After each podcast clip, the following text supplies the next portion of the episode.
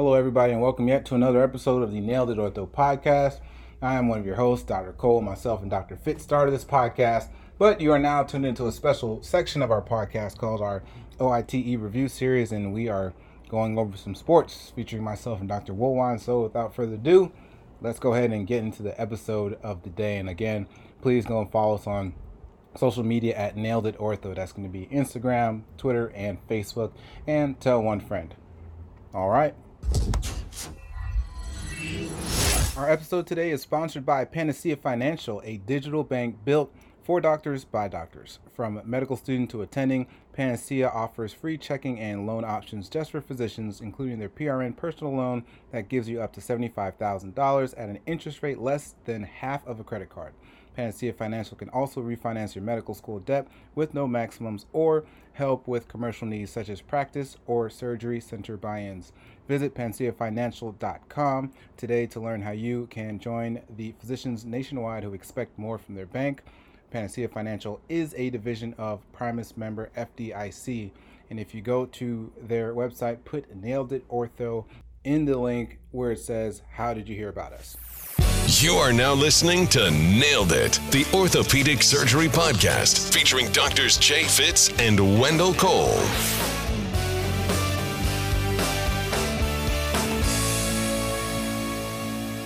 And uh, move on to, I guess, kind of the hip and the pelvis section uh, of the sports. If you, if you, uh, if you so please, uh, Spencer, yeah. or unless there's anything else you want to add.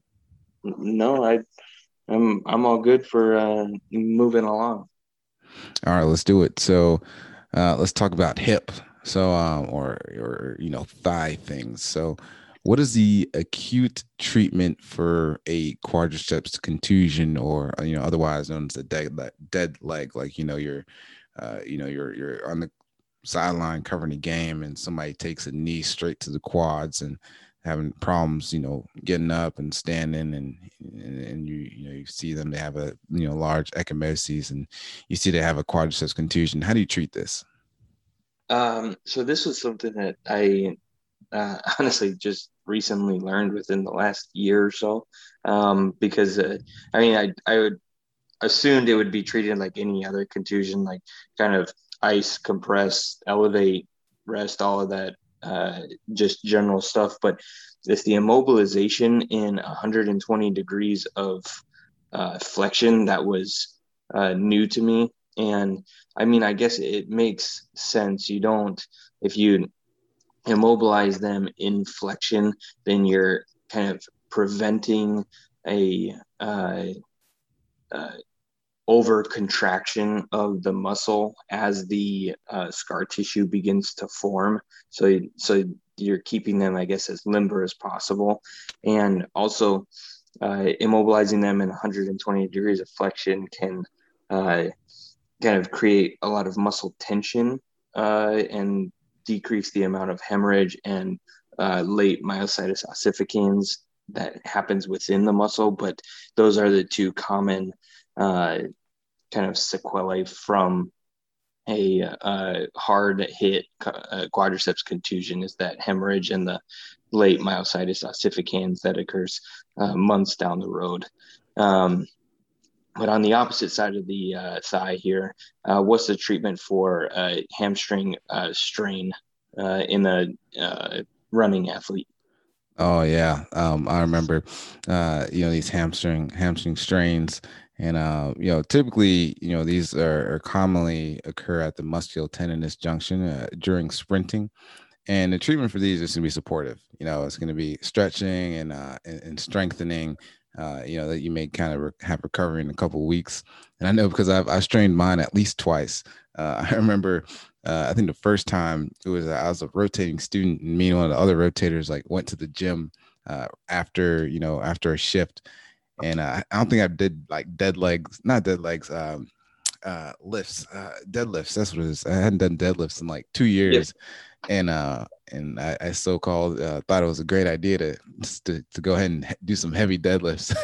yeah, do the do the weight that you did before. Even exactly. That's what I do, and it's. I was like, stupid. yeah. You know, I was like, you know, I, I did this before. I mean, it's been a couple years, but I'm, I'm still strong, same guy.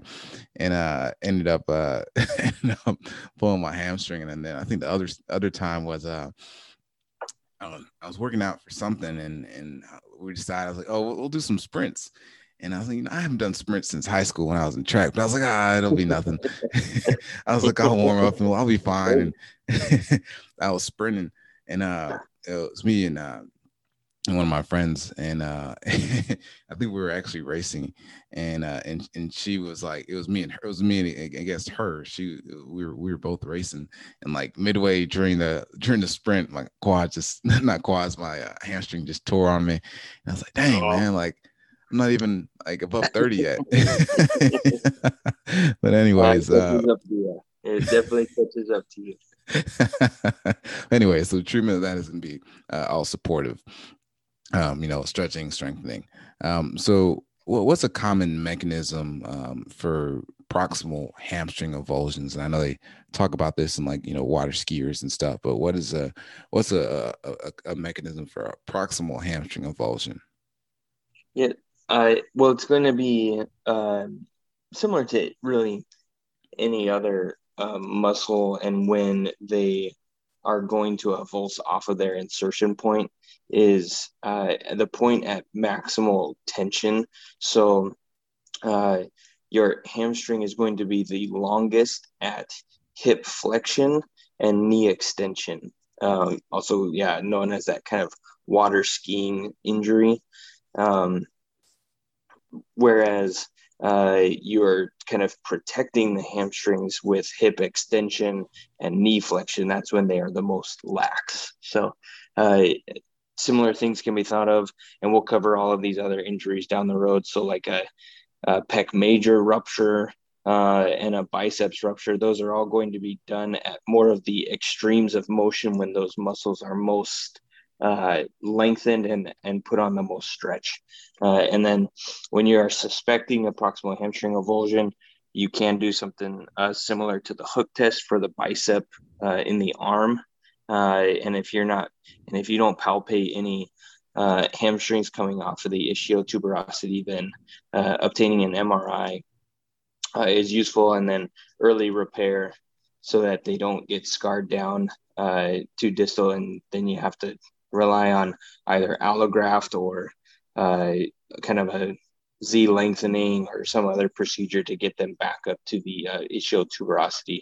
So early repair is advocated, whether that's open or arthroscopic, and uh, an MRI. Um, and then we uh, really for a quick one or two points on the OITE is uh, noticing avulsion fractures uh, seen in adolescents and, and other young athletes. Um, what are some of these avulsion fractures and, and where do they come from? Yeah, a classic one that you'll see, and I've actually seen it in clinic before, but they'll show you an AP of the um, AP of the pelvis, and, you can have an avulsion off the anterior superior iliac spine or the ASIS. And you just got to remember that the sartorius attaches there, so you can get an avulsion from that sartorius because uh, uh, that you can uh, is very that you can see in adolescents.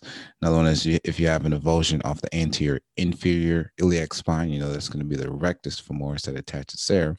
Uh, if you have an avulsion off the ischial tuberosity, you know that the hamstrings attached there. And typically, for all these avulsion fractures in adolescents, these are going to be treated with non-weight bearing. Um, so, you know, uh, for especially for these non-displaced fractures, you treat them with a period of non-weight bearing for about a month or four weeks, and you follow that up with physical therapy. Now, in high-level athletes uh, that have displaced uh, displaced avulsion fractures greater than two centimeters, though those may be ones that need to uh, undergo uh, operative stabilization or fixation. But you know, just a quick review. ASIS is going to be what a sartorius attaches. AIIS, AIIS is going to be the where the rectus uh, muscle attaches, and then the ischial tuberosity is going to be where the hamstrings attach. Now, what is the mechanism of injury for an ASIS avulsion?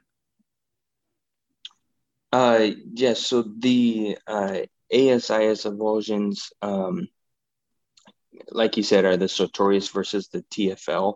And uh, the sartorius uh, avulsions um, are most commonly with sprinting, uh, and they occur with hip extension and that forceful contraction into hip flexion. Uh, and the fragment is usually smaller and it's displaced anteriorly, uh, whereas a TFL avulsion of the ASIS is uh, more commonly going to be due to a twisting sort of uh, mechanism. So think of like swinging a baseball bat, and it will be a larger fragment. And uh, due to the location and nature of pull of the tensor, uh, the fragment will typically be pulled uh, lateral. And uh, I mean, like you said, a lot of these are treated non-operatively. but what would be one that requires surgical intervention? Yeah, so uh, ones that would require um, surgical intervention, again, those can be, you know, these displaced fractures, uh, you know, ones that are displaced greater than two centimeters. Uh, and, and, especially in our high level athlete, you know, if you have a high level uh, sprinter or football player, um, those may be ones that uh, that may need to go ahead and undergo some operative fixation. And, and since we're you know talking about some of these muscles that attach to the ASIS uh, that you just mentioned, uh, I guess quickly, what are what what nerves innervate those muscles?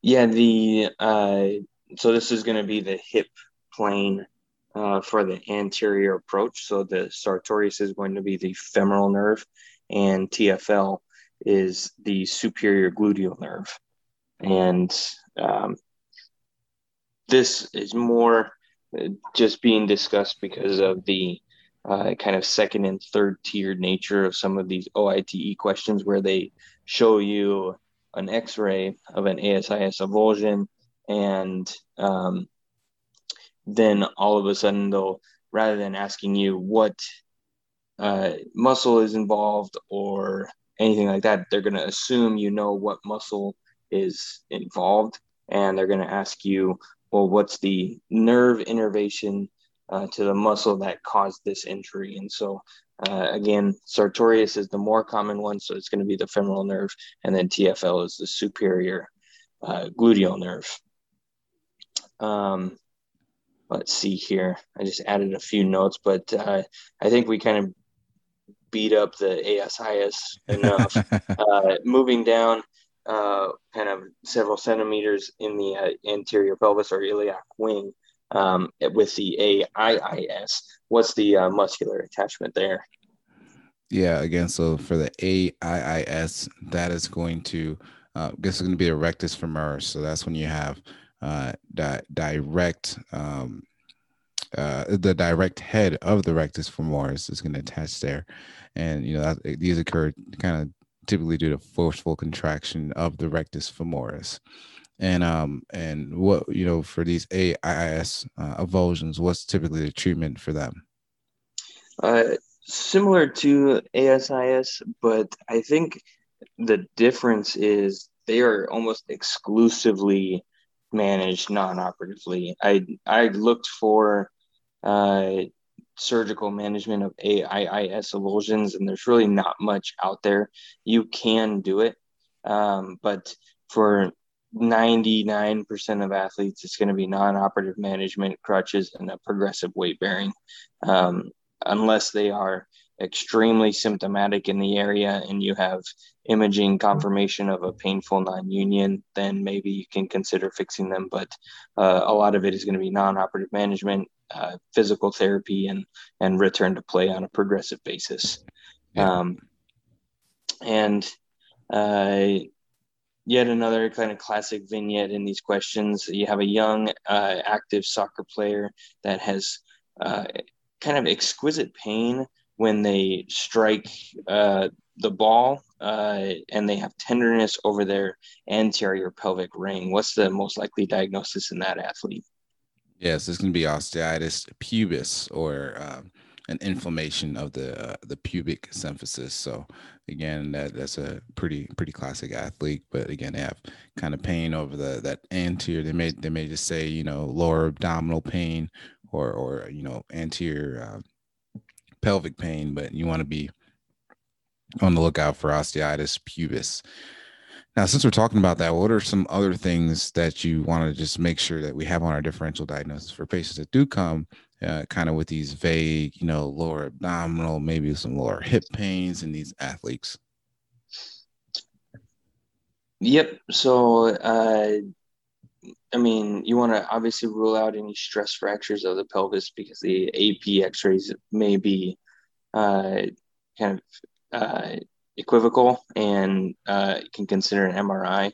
Uh, you also want to make sure that you're not missing any stress fractures of the femoral neck. You're not missing any uh, avascular necrosis of the femoral heads, any athletic pubalgia or adductor muscle strains. And um, you're really relying first on the AP pelvis for a lot of these symptoms. And for that osteitis pubis, uh, you'll most likely see erosions at the symphysis if the condition is long-standing. But uh, like I said, an MRI of the pelvis that extends into the bilateral proximal femurs can be uh, useful um, if you are more concerned or if there is uh, uh increased uh, concern for stress fractures or any oncologic uh, processes that may be going on because it's one of those that you and then maybe I'm just more attuned to it now that I'm kind of going into my tumor fellowship here in the next uh, month and a half. But uh, a lot of these tumors are really found in otherwise, I mean, healthy kids or healthy athletes. And um, we still have to be on the lookout for kind of the rare zebras that uh, we don't usually look for in, in most patients. Um, but again, uh, similar to kind of everything else we've talked about with these uh, kind of hip and pelvic conditions for these athletes? What's the treatment for this osteitis pubis or the symphyseal uh, inflammation? Again, most of these are going to be conservative management. So it's going to be non-operative management. You'll give them some NSAIDs, you know, rest, activity modifications. And you also have to counsel these patients and let them know that this may take several months to resolve. It's not a thing where you take a couple of uh, of ibuprofens and in three days you know they come back saying they're still having pain you got to let them know like you know no this is something that can take a, a while to resolve so you just kind of have to be consistent with it and you know have them come back in a couple months and check on them uh, now we're still talking about a little bit about the hip so what is a hip pointer and uh, what is the what's the treatment uh, yeah, a hip pointer i guess to me is kind of similar to that kind of burner or stinger in the uh, cervical spine, where it's a usually a secondary to direct trauma over the iliac wing or iliac crest. Um, and it's an iliac crest contusion. You're treating that with ice, compression, uh, pain control, and stretching, uh, similar to just about every other thing that occurs in the athlete. And you want to exhaust all non operative measures because uh, the more we operate on these athletes, kind of the the less likely they are to return to uh, their level of play. So again, uh, you will most likely never be faulted for choosing uh, physical therapy or activity modification or some other similar wording uh, answer choice uh, in the OITE uh, exam. Um, and then moving on from uh, kind of the bony structures, uh, what are some of the nerve entrapment syndromes around the hip? Um, and then kind of go into their treatment protocols. Yeah, so you know, in general, we think about the ilioinguinal nerve, the obturator nerve, the lateral femoral cutaneous nerve of the thigh, as well as the sciatic nerve. So let's kind of break them down. So number one, when we look at the ilioinguinal nerve, uh, you can kind of have an entrapment syndrome here when you have hypertrophy of the abdominal muscles. So they'll have, you know, kind of that this lower abdominal uh, pain that'll be worse uh, with hip hyperextension uh, and sometimes, in some cases, a, a release may um, may also actually be needed to treat this. Uh, but again, that's going to be due to hyper uh, hypertrophy of the abdominal muscles. Uh, when you look at the obturator nerve, you know these are going to be the patients that have medial sided thigh pain. Uh, and these are going to be in athletes that are uh, that have well developed adductors. So these can be in like skaters, is are, are a group of athletes that have well developed adductors. And again, a treatment for this is usually supportive And I found out, a, you know, a good way to think about this is just think about what, like, where is the nerve supplying, and that, in many senses, in many cases, can help you determine what nerve it's being entrapped. So, obturator is going to be the medial thigh. Uh, when we think about our lateral femoral cutaneous nerve of the thigh, that could be, you know, considered more anterior thigh. Uh, and then, you know, for this nerve, these patients are also going to complain of hip pain. Uh, their pain may be worse when they are wearing tight belts or they have prolonged hip flexion. And uh, chronically, this can lead to what's called meralgia paresthetica. Um, so, how do you treat, you know, this lateral femorocutaneous nerve uh, thigh entrapment syndrome? One, you can just try a simple thing is to release your compressive devices. You know, take the belt off, uh, avoid, you know, hip flexion. Uh, you know, work on postural exercise as well as you can give some NSAIDs. And the last nerve is going to be the sciatic nerve. Uh, and the most common um, sites of nerve entrapment here are going to be at the ischial tuberosity as well as the piriformis muscle. That's kind of where they where they talk about piriformis uh, syndrome uh, or or so-called sciatica, as uh, many patients will come into the clinic and say that they have. And uh, when you're testing this or you're testing for sciatic nerve entrapment syndrome, this is actually tested by placing the leg in the FADIR position. So that's when you have flexion, adduction, and internal rotation of the hip. And what this does, it puts the piriformis on stretch and it can reproduce the symptoms. But also know that this can get confused with femoroacetabular impingement uh, because you have pain with impingement with that exact same test as well. So again, just broadly, you know, think about where is the nerve supplying, uh, where and then you know where are this patient's symptoms? Is it medial thigh, obturator nerve, more anterior thigh, lateral femorocutaneous nerve, sciatic nerve, maybe posterior they may have some uh, pain, and in the inguinal maybe like you know kind of groin, lower abdominal pain, and uh, what is uh, I know we talked a little bit earlier about stress fractures, but you know this is something that you know I don't think we can uh, just you know skip or not skip but you know something to harp on and make sure that you know uh, and and this may be even somebody in the in the ed that maybe he has a questionable um, femoral neck fracture but what is the most specific test for detecting a hip stress fracture the mri of the uh, of the hip is going to be the the most specific one not the ct scan that's always uh, accompanied by a consult uh, in the EI. Um, yeah. So an MRI, and uh, again, uh, just to kind of reiterate it, because there is a difference in the treatment. Usually, like femoral shaft fracture is a femoral shaft fracture, and you kind of treat it with a nail uh, almost regardless. But uh, for these femoral neck stress fractures, the tension side more serious can fall into varus, can can develop uh, coxa non-union, or uh, just progressively fail until they are fractured. So those are the ones you want to be more aggressive with, with perk pinning versus a DHS. Um, and there's, I don't recall the exact author or uh, date of the publication, but um, for femoral neck stress fractures that progress to true fracture, uh, those athletes I, I want to say that most of them did not return to their previous level of activity, whereas uh, ones that were treated prior to fracture were able to maintain their level of activity. So there is a, a definitely a treatment benefit for these patients. And then the compression sided fractures, as long as it's confirmed with that MRI that we were talking about before, um, you are treating those with rest and partial weight bearing and and cautious slash progressive return to uh, activity. And uh, then there's there's also this diagnosis of snapping hip or coxa saltans. Um, what are the two types of it, and and uh, kind of what's the what, what's the difference between those? Yeah, so when you talk about this so-called uh, snapping hip, uh, the main two categories are internal and external, and there are also some intra-articular causes as well. But for simplicity terms, we'll talk about internal and external, eh, but just remember there are some intra-articular causes, just like loose bodies, etc.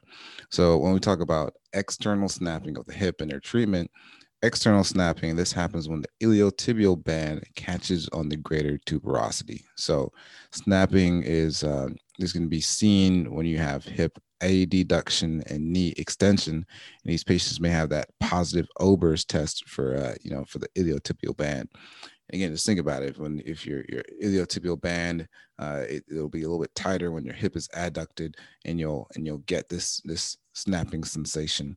And and how you treat this is uh, you treat this with stretching and strengthening. So, you, of course, with almost every other thing, we try to start off with our non-operative treatment and conservative treatment. But if you know they continue to have symptoms, there are some um, there are some out there that will do an IT band lengthening. They may do a Z plasty of some sort, or uh, there there are numerous techniques. But again, so this external um, snapping hip is going to be when the iliotibial band catches on the greater trochanter, versus when you have the internal snapping hip um, this is due to the iliopsoas tendon catching on those bony prominences, so maybe catching on the lesser trochanter. Um, and, and, how you diagnose these is um, is when you have the patient started off in the flexed and externally rotated position of the hip, and you slowly bring them into extension and you internally rotate the hip and this causes reproduction of their symptoms or that snapping because you're getting that iliopsoas kind of rubbing right over that bony prominence. So again, these patients are started uh, from a flexed hip and externally rotated hip position and you're slowly extending while you're internally rotating the hip and you're checking to see if they have any symptoms or if they report you know that that snapping um, sensation. And then if you are concerned for this how you would diagnose this is you would do a uh, dynamic ultrasound or a bursogram and this can kind of show you exactly what's going on.